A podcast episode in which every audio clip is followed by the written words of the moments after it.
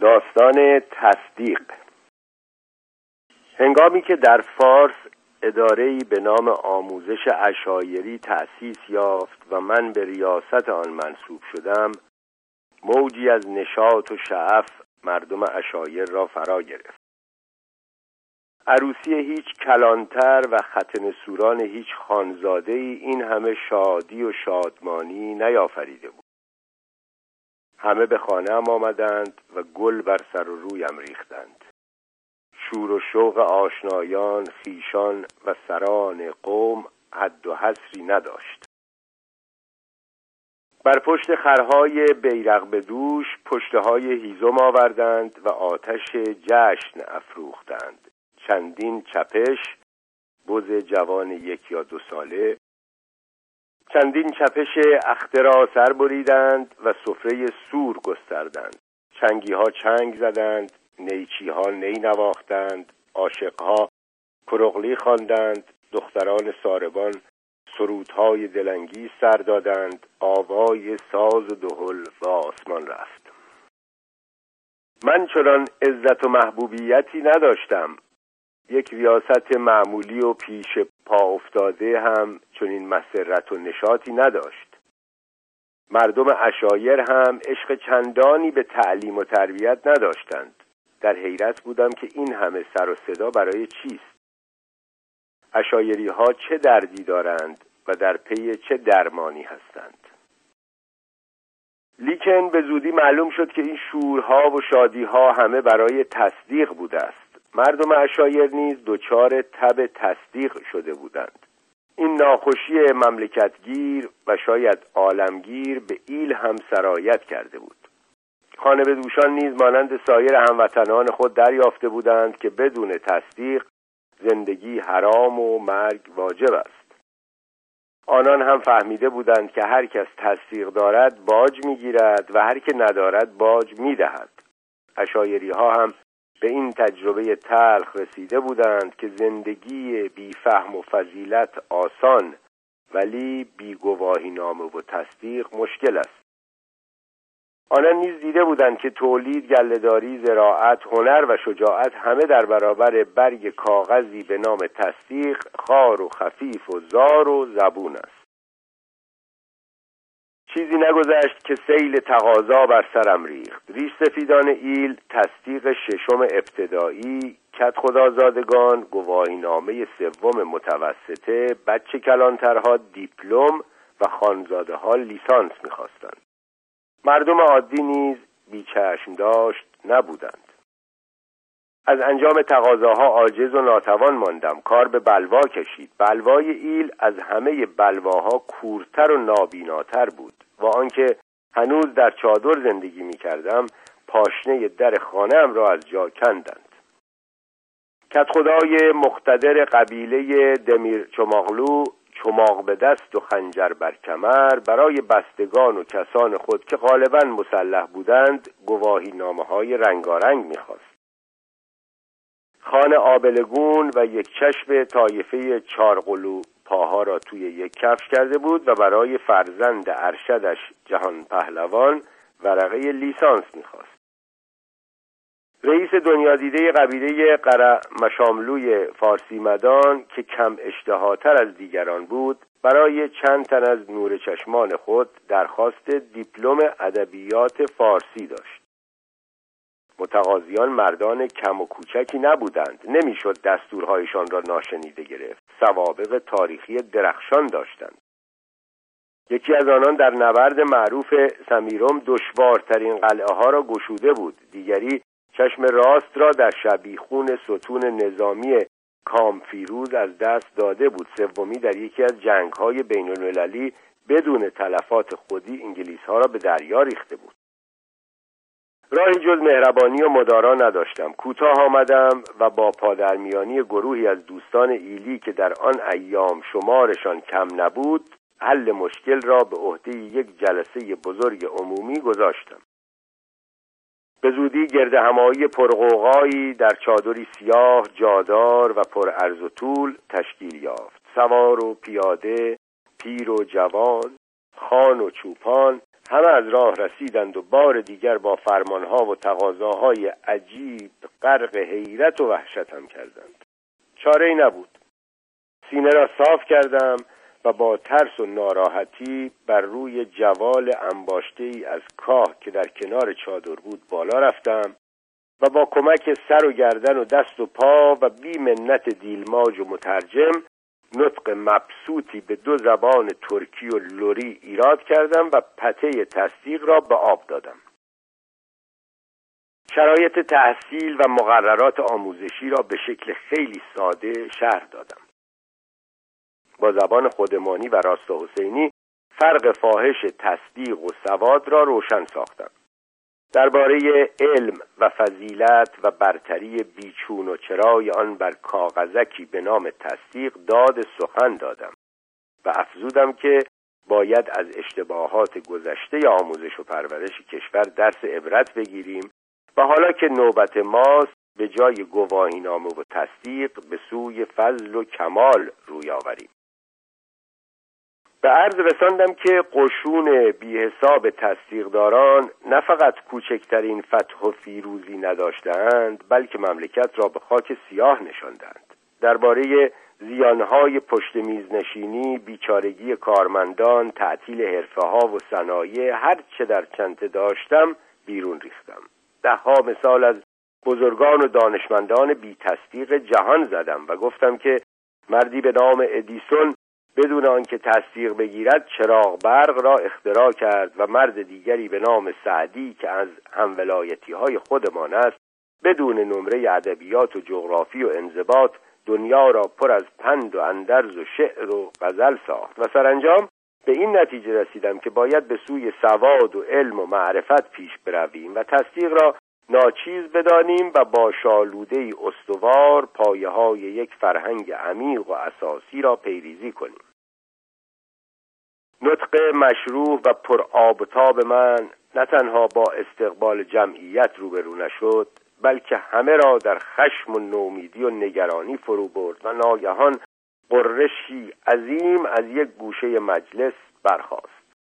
کت خدای قوی هیکلی به اسم کربلایی کاکاغلی با کلاه دو گوشی کج با یک وجب سبیل سیاه تابیده چقه سفید پشمی شال دبیت حاجلی اکبری ارخالق چهارخانه یزدی ملکی نکتیز دهاقانی با قیافه یک سلس ترکمن یک سلس ازبک یک سلس چرکس و یک سلس آریایی مثل اینکه چهار سلس شد.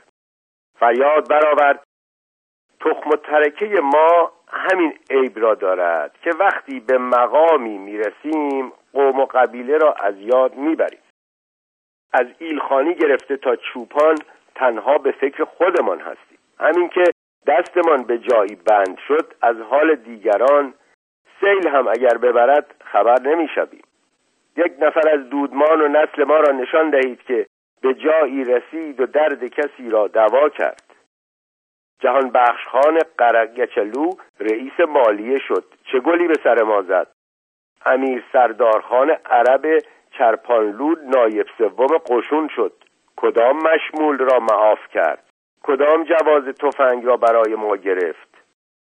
سپهدارخان کل خورلو حاکم و فرماندار شد. از این همه زندانی اشایری که زندانهای فارس را پر کرده بود کدام یک را آزاد کرد؟ مرحوم مهدی قلی خان کربکش پس از آنکه خواب نما شد و قبر شاهزاده عبدالله را کشف کرد و آن هیاهوی عجیب را به راه انداخت به کدام یک از گرفتاری های ما رسید؟ تمام کور و کچل های دهات را شفا داد ولی برای سلامت ایلات یک قدم بر نداشت. ایلخانی ها ایلبیگی ها وکیل هامان در مجلس چه باری از دوش ما برداشتند اگر یک قرص نان به گرسنه ها یک قطره آب به تشنه ها و یک کلمه درس به بچه هامان داده‌اند. اگر یک قدم راه برای پابرهنه های ایل ساختند بیایند و نشان دهند.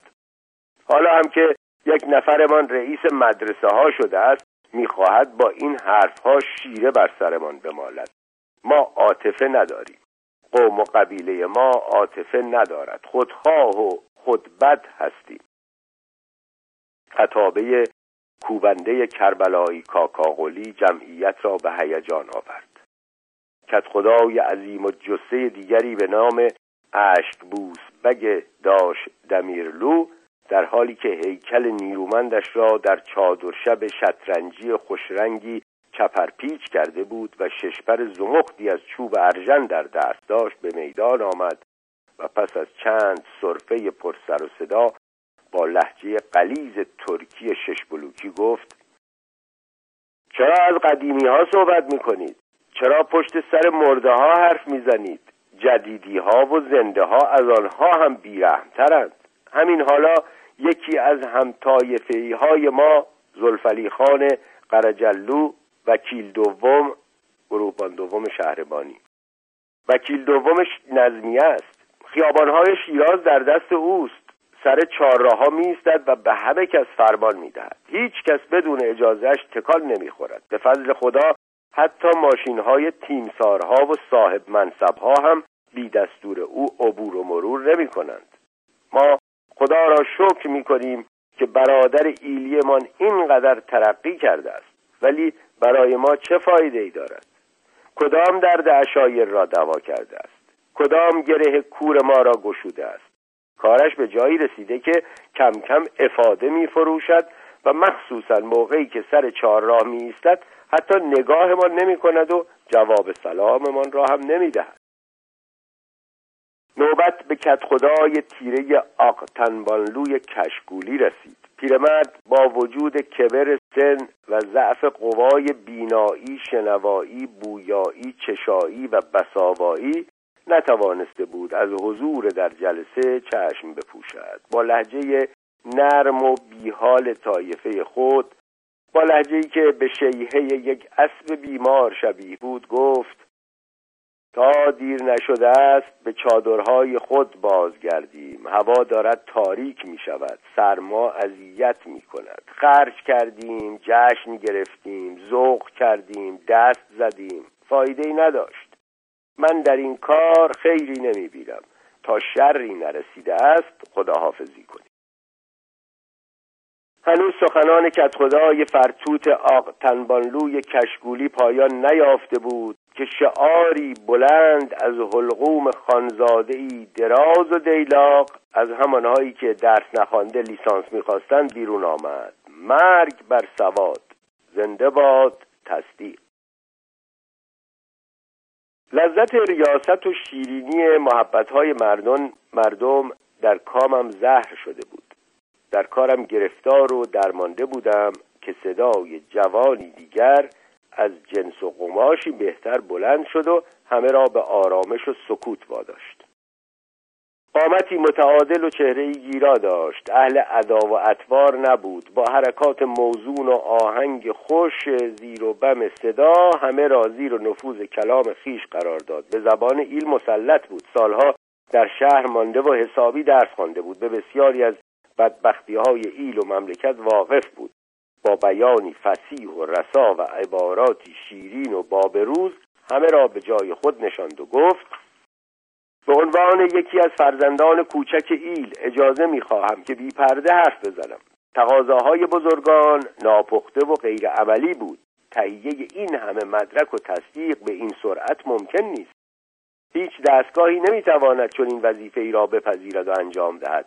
این قبیل صحبت ها دشمنان اشایر را شاد می کند و مردم را به ما میخنداند. ما باید به رئیس جدیدمان مهلت بدهیم تا فعالیت کند و حمایتش کنیم تا کم کم به منزل مقصود نزدیک شویم. داشتم امیدوار می شدم که چون این جوان فهمیده و آراستهی به یاری و کمکم برخواسته است. لیکن طولی نکشید که او نیز بر زخمهایم نمک پاشید و خطاب به من صدا را بلند کرد. شما هم در خصوص برتری دانش و سواد مته به خشخاش گذاشتید و راه مبالغه رفتید و تصدیق را که امروز برنده ترین اسلحه میدان زندگی است دست کم گرفتید امروز ما گرفتار هزار جور ظلم و جور هستیم. شهری ها و اداری ها دارند خون ما را میمکند. ماموران دولتی به اسم انتظامات ایل و خدمات عمرانی جانمان را به لب رساندند. حقوق و پاداش و فوقالعاده و خرج سفر می‌گیرند و گلیمها و جاجیمهای ما را هم بر سر دار می‌برند یا می‌برند. ما می‌دانیم که از عهده شغلهای مهم بر نمی آییم و نمی توانیم وزیر و امیر و طبیب و وکیل بشویم. ولی آیا از انجام خدمتهای کوچک و دست دوم و سوم محلی هم عاجز هستیم؟ فقط با یک جواب ما را قاله می کنند می‌گویند شما تصدیق ندارید. آقای محترم تصدیق را کوچک نشمارید. در فکر تهیهش باشید. یا نرخ سنگینش را در شهرها پایین بیاورید و یا شرط تصدیق را برای استخدام از میان ببرید. تصدیق منبع نعمت است. هیچ معدنی این همه نقره و طلا ندارد. شکی نیست که باید پایه های یک آموزش عمیق و اصیل را نیز پیریزی کنید ولی در کنار آن به دردهای فوری مردم هم برسید. حل معما در دست شماست. در ایالتی که رئیس دانشگاهش آن هم رئیسی شاعر و سخنور شعار لیسانس برای همه را باب کرده و همه شیرازی ها را به احترام روح سعدی و حافظ مستحق لیسانس ادب و ادبیات می‌داند و با گشاده دستی و سخاوت از چپ و راست فرمان دانشنامه صادر می کند تهیه مدارک خیلی کمتر و کوچکتر اشکال چندانی ندارد. در کشوری که وظیفه عمده بزرگترین وزارتخانه هایش تهیه مدرک و تدارک تصدیق به منظور استخدام است این همه وسواس علم و فضیلت خلاور است. اکنون که از این شط خروشان و پربرکت جوی کوچکی به سوی ما سرازی شده است دم را غنیمت شمارید و تردید و تحمل نکنید. در دو سه لحظه حرف جوانک را که کم کم تند میتاخت بریدم و از وزارت آموزش و پرورش و دانشگاه دفاع کردم و به یادش آوردم که این همه فاضل و ادیب و دانشمند که در کشور ریخته و از سر و کوله هم بالا می‌روند حاصل زحمات و مشقات گردانندگان همین دو دستگاه است. جوانک هوشیار دست بردار نبود و باز با لحنی تنظامیز سخنانش را ادامه داد. گویا همکنون لایحه‌ای در مجلس محترم مقننه در دست تصویب است که به موجب آن اهالی ادب پرور مشهد نیز به احترام روان پاک فردوسی لیسانسیه ادبیات شناخته شوند و از مزایای قانونی آن بهرهمند گردند. ما حسود نیستیم و می‌دانیم که از مشهد کمتر و می‌دانیم که مشهد کمتر از شیراز و فردوسی کوچکتر از سعدی نیست. این مرد بزرگ سی سال تمام رنج برده و عجم را زنده کرده است. حق مسلم همشهری های اوست که لیسانسیه ادبیات شناخته شوند. ما امیدواریم که شهرهای دیگر کشور نیز عقب نمانند. و همدلله همهشان با ستاره های درخشان شعر و عرفان دنیا را حیران و انگوش به دهان ساختند. تا خیال نکنید که قصد شوخی دارم به صدای ضربات کلنگ هایی که هر سال در شهرهای مختلف کشور برای بنای دانشکده های بسیار ضروری و سودمند به زمین می‌خورد گوش فرا دهید. به هر حال فقط ما اشایری ها میمانیم و روستاهای دور افتاده که بی صاحب بی شاعر و بی فیلسوف باید برای میلیون ها لیسانسه و دیپلمه پشت میز نشین شهرها نان و کره و جعفری و تره فراهم کنیم. اعلام خطر می کنم و به مسئول آموزشمان هشدار می دهم که در این باره بهتر بیاندیشد و به هر زحمتی باشد هر چه زودتر مردم ما را از بلای بی تصدیقی برهاند. در مقابل این همه شکایت و اعتراض این همه قهر و غضب این همه تنز و تن این همه حرف حق و ناحق جز سکوت و خاموشی جز صبر و حوصله و جز استمداد از کلمات و عباراتی نظیر البته در صورت امکان الله و کمال کوشش را به کار خواهم برد. چاره دیگری نداشتم و خسته و کوفته مجلس را به پایان رساندم. فردا صبح به اداره رفتم. در صدد استعفا بودم. همان جوان درس خونده به دیدارم آمد و از استعفایم جلوگیری کرد. خودم هم در پی بهانه بودم. مزه ریاست دهانم را شیرین کرده بود. تعظیم مستخدم و فراش دلم را ربوده بود. راننده مطیع و معدب در ماشینم را باز کرده بود. روی میزم پرچم ایران و در کنارش تصویر شخص اول مملکت نصب شده بود. جلد قلم و جادواتم مرمرین بود. گلدانی پر از گل اتاقم را آراسته بود. نتوانستم از جاه و مقام آن هم با این شتاب دست بکشم. دو سه روز بعد هنگامی که سرگرم تهیه گزارشی بودم و سرم زیر بود صدای به هم خوردن پوتین و خبردار نظامی هاج و واجم کرد. سر برداشتم و وکیل زلفلی خان قرجلو همان وکیل باشی اشایری را که در چهار راه می ایستاد و امر و نهی می کرد شناختم. زلفلی خان مانند مجسمه خشک ایستاده دستش را بالا برده بود. دو یا سه علامت خوشگل هشت بر آستین چپ بلوز آبی رنگش چشم را نوازش می‌کرد. گروهبان از قشقایی های مهاجر و مقیم شیراز بود که در طول مدتی دراز دست و پا کرده به این مقام و درجه رسیده بود. بیال و کوپال نبود عیبت و جبروت داشت. در دهانش دو سه دندان طلایی می درخشید در میان مردم ایل مشهور بود. خیشان و آشنایان به خانه کوچکش که در یکی از کوچه های دروازه اصفهان بود می آمدند بره و دوغ و کره می آوردند و از او کار می کشیدند مریضشان را به دکتر می برد به گرفت و گیرشان می رسید برای مقصر و زندانیشان وساطت می کرد جواز تفنگ می گرفت مشمولشان را معاف می کرد از کاسب ها برایشان جنس نسیه می خرید روزگارش را می گذران. گروهبان زلفلی خان در حالت خبردار نظامی روبرویم ایستاده بود.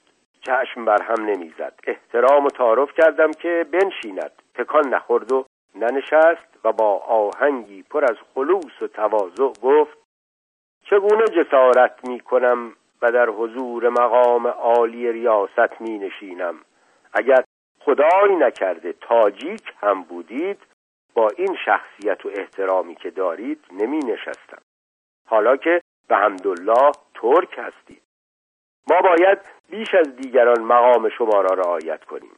احترام امامزاده با متولی است. سپس داستان کوتاهی درباره یکی از اجدادم که خودم اسمش را نشنیده و نمی شناختم گفت و اضافه کرد که آن مرحوم هم پناهگاه بی پناهان بود. نان را از دهان بچه های خود می برید و به فقیرها می‌داد. چون داستان را در حضور دو نفر از همکاران اداری بیان کرد بادی به گلو انداختم و بار دیگر با نهایت مهربانی و خضوع درخواست کردم که خجالتم ندهد و بنشیند. فایده نداشت. ناچار تمنا کردم که دستش را بیاندازد. راحت بایستد و مطلبش را بگوید. مطلبش چنان که می‌گفت چیز مهمی نبود. در یکی از ماههای بهمن یا اسفند بودیم. یک ورقه تصدیق ششم ابتدایی می‌خواست. گفتم فصل امتحانات بزرگسالان در خرداد ماه سال آینده صورت خواهد گرفت. شما اندکی درس بخوانید سعی خواهم کرد که موفق شوید. گفت من همین حالا تصدیق را لازم دارم.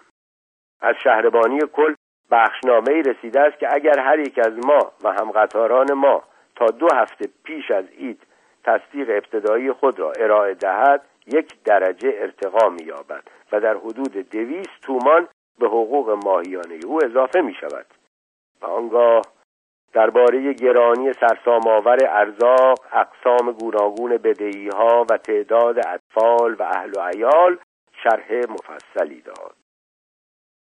با زحمت و با کمک همکاران زلفلی خان را با مقررات و فصول امتحانات آشنا ساختیم و مجابش کردیم که اگر کف دست مو در بیاورد و دم شطور به زمین برسد تصدیق پیش از عید هم ممکن است. رنگ از رخسار گروهبان پرید. سبیلش آویزان شد. دستش را انداخت و راحت و آسوده بدون کسب اجازه از مقام عالی ریاست روی یکی از سندلی ها آرمید. پاهایش را روی هم انداخت چای خورد و سیگار کشید و از جور روزگار گله و شکایت آغاز کرد. چیزی نمانده بود که گفته های پیشین را اصلاح کند و داستان مدح و را از جد خدا بیامرزم پس بگیرد که به بهانه ای اتاق را ترک کردم و به اتاق دیگر رفت